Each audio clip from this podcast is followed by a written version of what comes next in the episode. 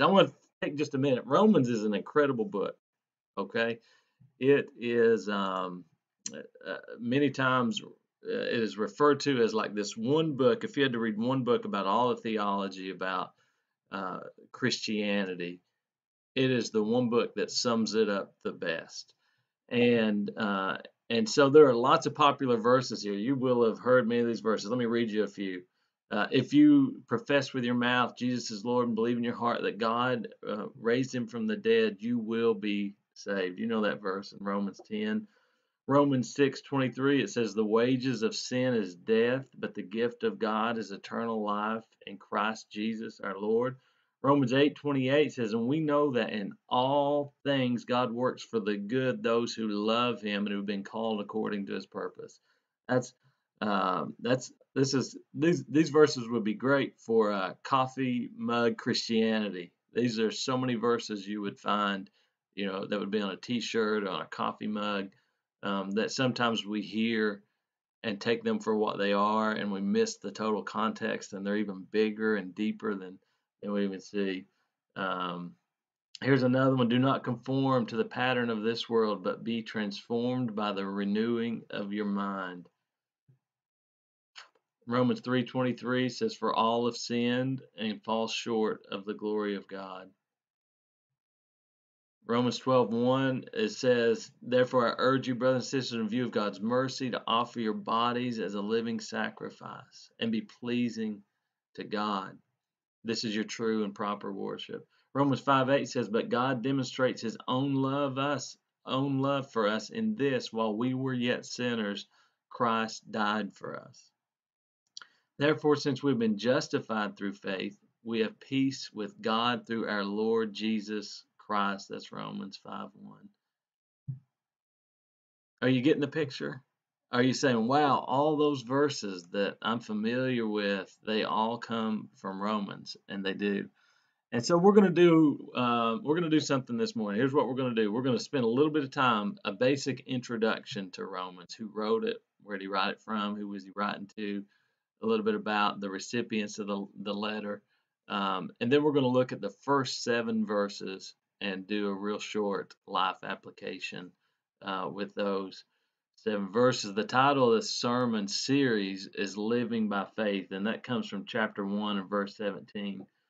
It says, for in it the righteousness of God is revealed from faith for faith, as it is written that the righteous shall live by faith. When Paul's writing this letter to the Christians at Romans, he also says in verse 8, first, I thank my God through Jesus Christ for all of you, because your faith is proclaimed in all the world. See, Paul is getting ready to disrupt everything with this letter because he is a follower of the great disruptor, Jesus Christ, disrupting every world religion that had existed up until this time when he wrote the letter. And he's anchoring it on this faith and on the power of the grace of Jesus Christ. And so you got that. You got the basic context that living by faith. We're going to talk about it for the next several months. We are not going to speedily work our way through Romans. We're going to take our time and dig in. This is something that if we understand it, then I promise it's going to change your life. Wouldn't you love to in these trying times? And don't we all aspire to be living by faith, because you sure can't walk by sight right now, or you will walk in fear. You will walk in fear and trepidation. You will back down. You will succumb to this mindset that, you know, that the end is here, that there's no hope. Yet Jesus, we are called to walk by faith, and we got to live by faith, and that's what we're going to learn how to do over the next several months. So first of all, who wrote this? Let me see if I can bring this first verse up. I believe I can do it. Let's see. Yeah, let's see what this looks like. Yeah. Paul, a servant of Christ Jesus, called to be an apostle, set apart for the gospel of God. All right, so we know who wrote it. In the first verse, he names himself Paul. You know Paul. was Saul, was struck down the road to Damascus. Jesus spoke to him. He was a well-trained lawyer. He was expected to sit on the Sanhedrin, which is the Supreme Court of the time. He was being groomed. He was trained and taught by Gamaliel. And he went from the most fierce persecutor of the church, early church and Christians, was likely standing there when Stephen became the first martyr, when he was killed, was likely to have killed many Christians himself, was changed by the power, the grace of God, and became one of the most fierce leaders of the early church. He was the first extreme makeover, and God did that with him. So we see that Paul is the author. He's the one writing this letter. He's writing it from Corinth. It's a Greek city, and this is where he's writing from. And he's in a place where he's experiencing all kinds of worldliness. Many times I hear people reference today's culture and how bad it is getting. Well, this was 2,000 years ago, and we would all blush and run and hide if we knew what Paul was walking by in the streets of Corinth.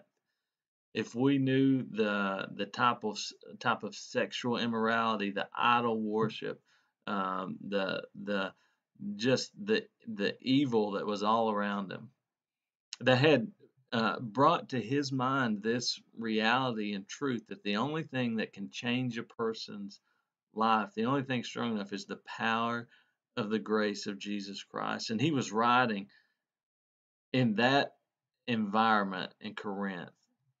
You know, Paul was one of the early missionaries. He was a strategist. He was trying to figure out how to get the gospel to the world. And as he was doing that, they had gone to the major trade routes, these large communities that he knew, if I could get the gospel here, there are people passing through, and it would help it get it to the rest of the world. Well, for him, Rome was one of those places, a place that he could not wait to get to share the gospel. At the end of Acts, we find that he does eventually end up there, but he could not wait to get to Rome. When he finally does make it to Rome later in life, he's there as a prisoner. But he wanted to get there personally, and so this is why he wrote the letter. This is why he wrote the letter, okay? The purpose. One is he wanted to introduce himself to this church at Rome, the Christians in Rome. When I say letter to the Romans, this is not to the guards of Rome or the leadership of Rome. This is to a budding small congregation of believers in Christ that had somehow found its way to Rome. It could have been people who were first saved during Pentecost that were in Jerusalem. They got saved and they went back and started a church. The Bible doesn't tell us how these Christians got to Rome. We find that Paul knew several of them. At the end of the book of Romans, he greets several people by name. And so he's known them, he's seen them other places, and they're now there serving, some of them having church out of their homes. And so the first thing is he wanted to make an introduction to himself because he hoped to come there eventually. And it even says he wants to go all the way to Spain and share the gospel, which is west of Rome, on the other side of Rome. And so he knew he would need Rome as a strong local church to help him build out and grow his mission. The other thing was he wrote this letter because many of the churches he had already been a part of founding were being threatened by this mindset of Judaism and the law of works and things coming back into it. And he knew for this church at Rome, this main church, to make it, it had to have a strong foundation of what they believed in doctrine. And so he wanted to make sure. One, we know he's getting ready to go to Jerusalem, he says at the end of this book, where he will be at risk. His life will be at risk, where it's a hostile environment, but he's got to go there, and then he's going to make his way to Rome, and he doesn't know if he'll get there personally. He knows where he's getting ready to go. He could be killed. So he sits down to pen this letter to Rome. One, to introduce himself to them, build a relationship, so that when he comes, they'll be familiar with him, his background, his teaching. And two, to make sure if he doesn't make it there, that they have the truth from the source of what they should believe. And he breaks it down really in a beautiful way. The entire book is really broken down into two sections, chapter 1 through 11. He's telling them what to believe. They're much like Ephesians. Here's the truth. Here's what we believe. Everything from the brokenness of humanity to, answers lots of why questions. Why are we here? Why do we sin? Why is sin prevalent in our community? And then he goes into the forgiveness of sin through Christ, and what that does in our life, and the freedom that comes through our faith in Jesus Christ. And then the second half of the letter, 12 through 16, he says, here's how to behave. Because this is what you believe and what God's done in your life, here's how you as a Christian, as a church, should operate and function. Very practical things for their life. All right, so that's basic background and introduction. Let's look at these first few verses, the first 7 verses. And we're going to see here, as Paul is penning this letter, not knowing if he will really make it there in person, what does he want them to know about him? Primarily, because that's the first 7 verses we're going to look at. And this will be his greeting of sorts to these young Christians, young church at Rome. All right, you ready? Rome, remember, Rome is like the capital of the world at the time. This is the largest city. This is where the center of all commerce. This is where everything is happening.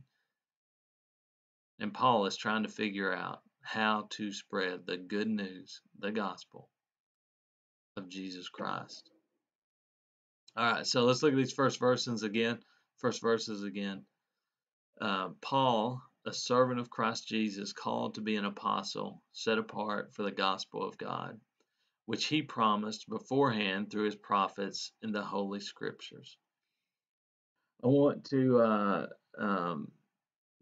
he gets straight to the heart of this. If I was going to title this morning's sermon, which is going to be brief because everything else was background,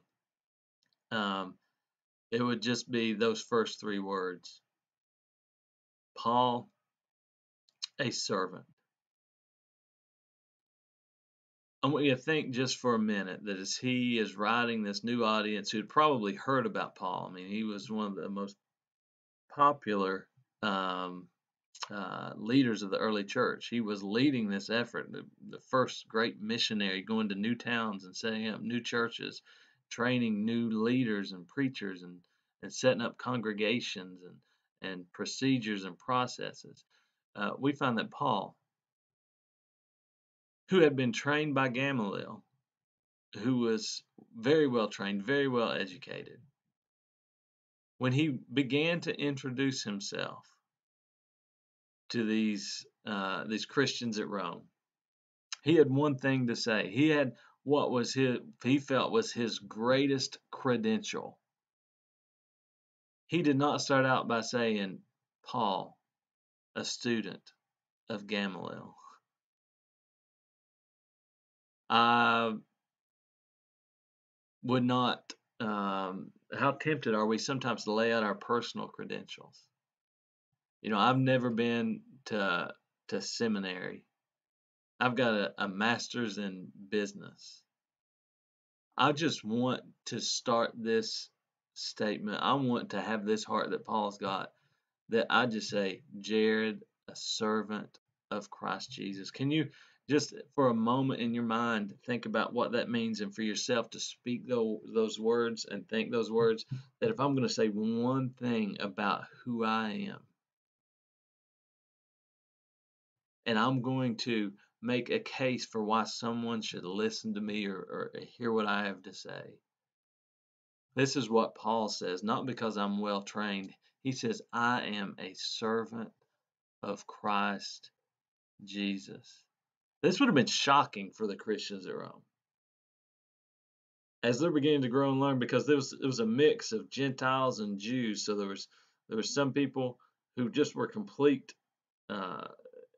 heathenism, really. They were just world religions, had no religion, no belief. Some of them atheists, didn't even believe in God.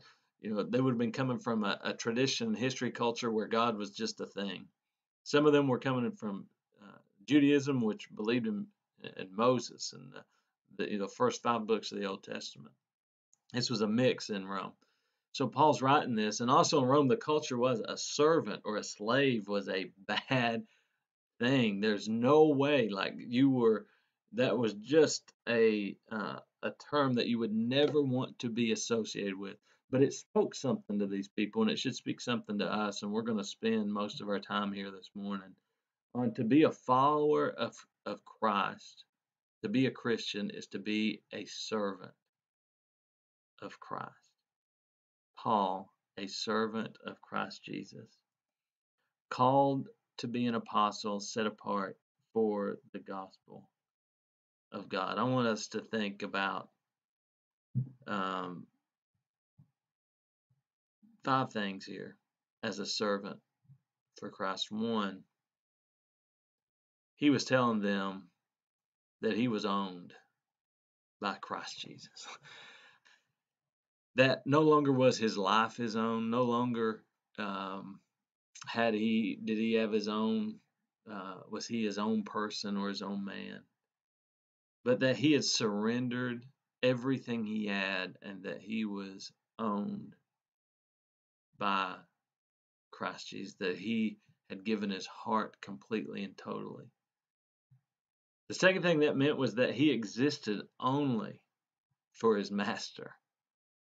For no other reason. There was no other reason for his existence except to serve Christ and do his work. As we consider ourselves as servants of Christ, Jesus told us over and over to serve him, to be his servants.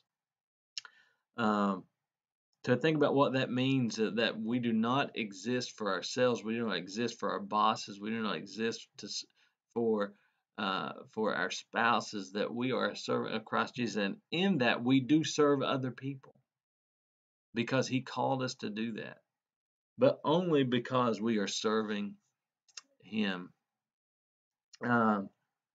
We also see that not only did he personally belong to his master, but his will belonged to his master.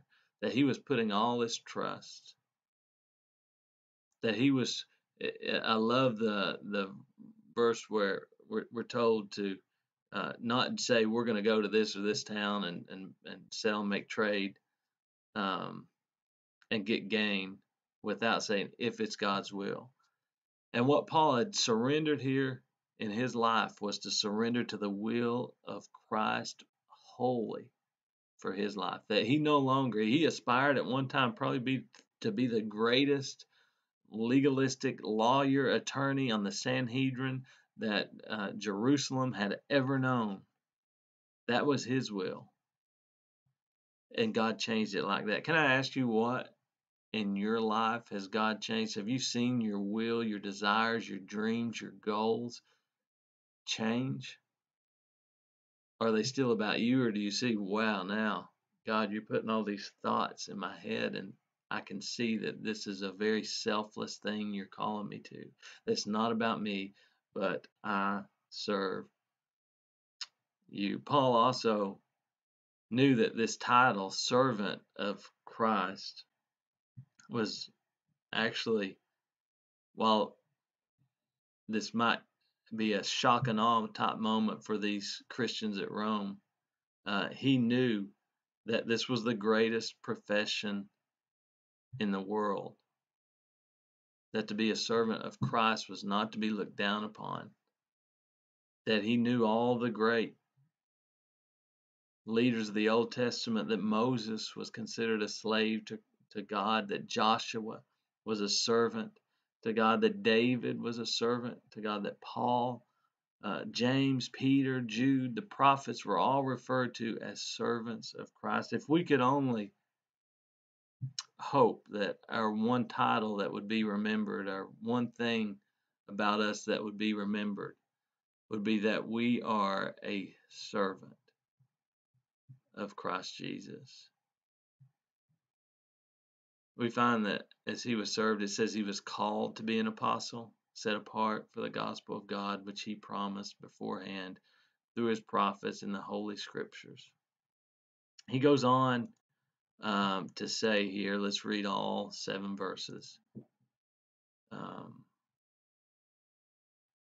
Concerning his son, who was descended from David according to the flesh, and was declared to be the Son of God in power, according to the Spirit of holiness, by his resurrection from the dead, Jesus Christ our Lord, through whom we have received grace and apostleship to bring about the obedience of faith for the sake of his name among all the nations, including you who are called to belong to Jesus Christ. We got one more verse. It says, to all those in Rome who are loved by God and called to be saints, grace to you and peace from God our Father and the Lord Jesus Christ. These are his first 7 verses, his first paragraph, his greeting, if you will. He makes it clear that he is a servant.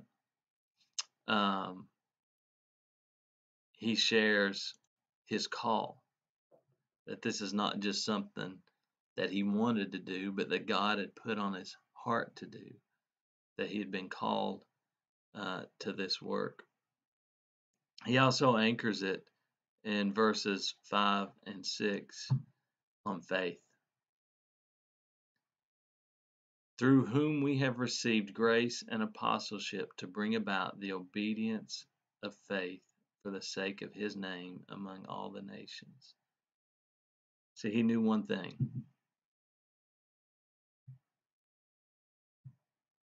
That there would always be this struggle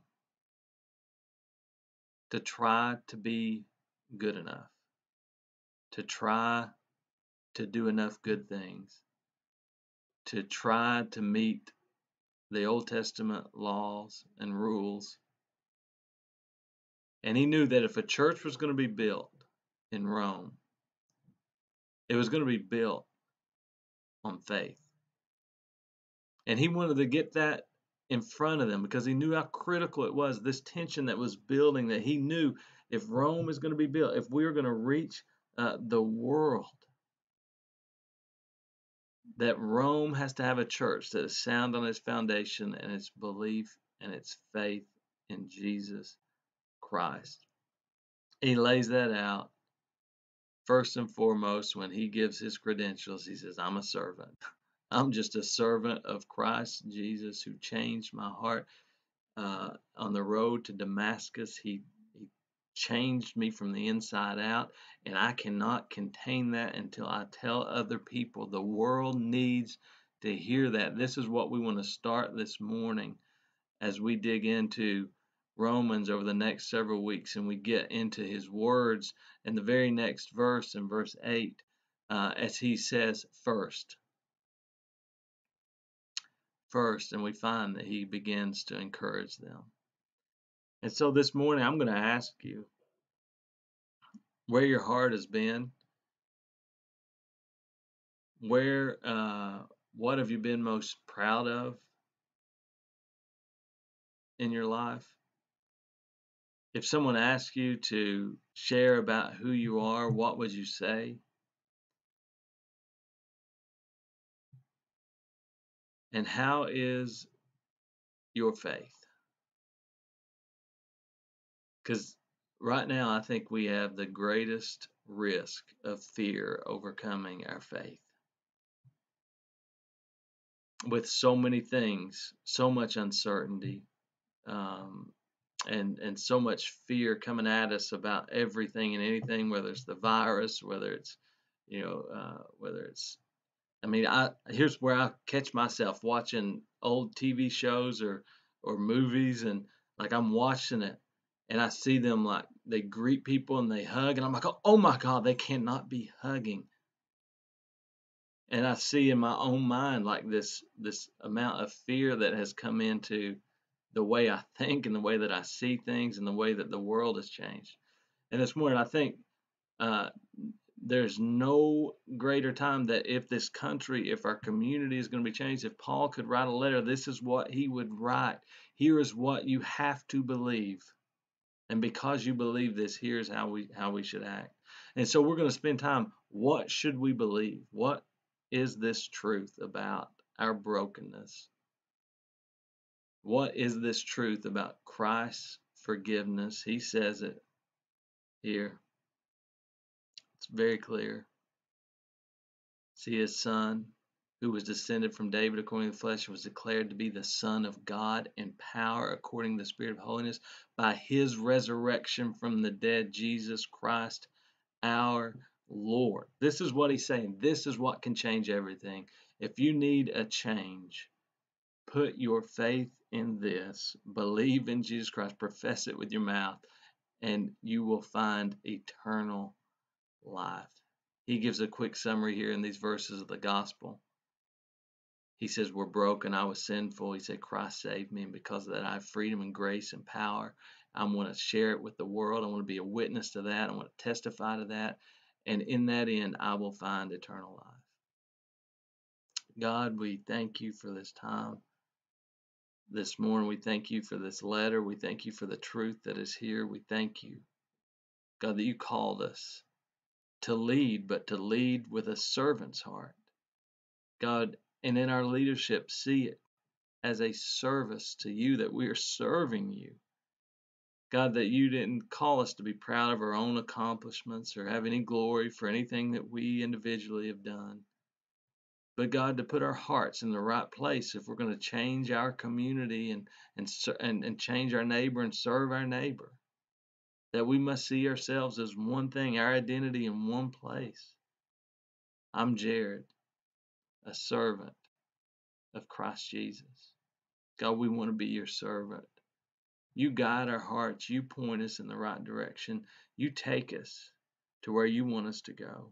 God, I pray if anybody is listening this morning that has never known that feeling of what it's like, the freedom that you get, freedom from the bondage of sin and the guilt that comes along with it, because we know we've messed up. All of sin comes short of the glory of God, and we've broken that relationship with you. That we would not have hope absent having righteousness applied to our life by our faith in Jesus Christ. To be free from that which comes from sin, which is death. That we can be no longer slaves to sin, but servants to righteousness in your name. God, I pray that we work together as the body of Christ to point more people, not to New Beginnings, not to Faith Life Market, not to Jared, but to Jesus Christ. In Jesus' name, I pray. Amen. Hey, I've got a song here I'm going to play as we get ready to close. Remember, there's a link in the Facebook post to a Zoom meeting we're going to jump on in just a minute. If you've got 10 or 15 minutes, I think it'd be good just to see everybody's faces and spend just a few minutes catching up. Like I said, if we've got a large crowd, I'll break it down into rooms of 4 to 5 people, so it's manageable. And so let's do that. First, we're going to play this song. It's called Run to the Father. And so just listen to this song. If you need somebody to pray with you, feel free to message our Facebook page. You can email us online. You can call me if you've got my cell phone number. And let's just pray one for another as we go through this uncertain time. Let's do one thing. Run to the Father. He's calling us. He says, come to us. Come to me, all of you that are weary, heavy laden, that you've got this burden, and he will give you rest for your souls.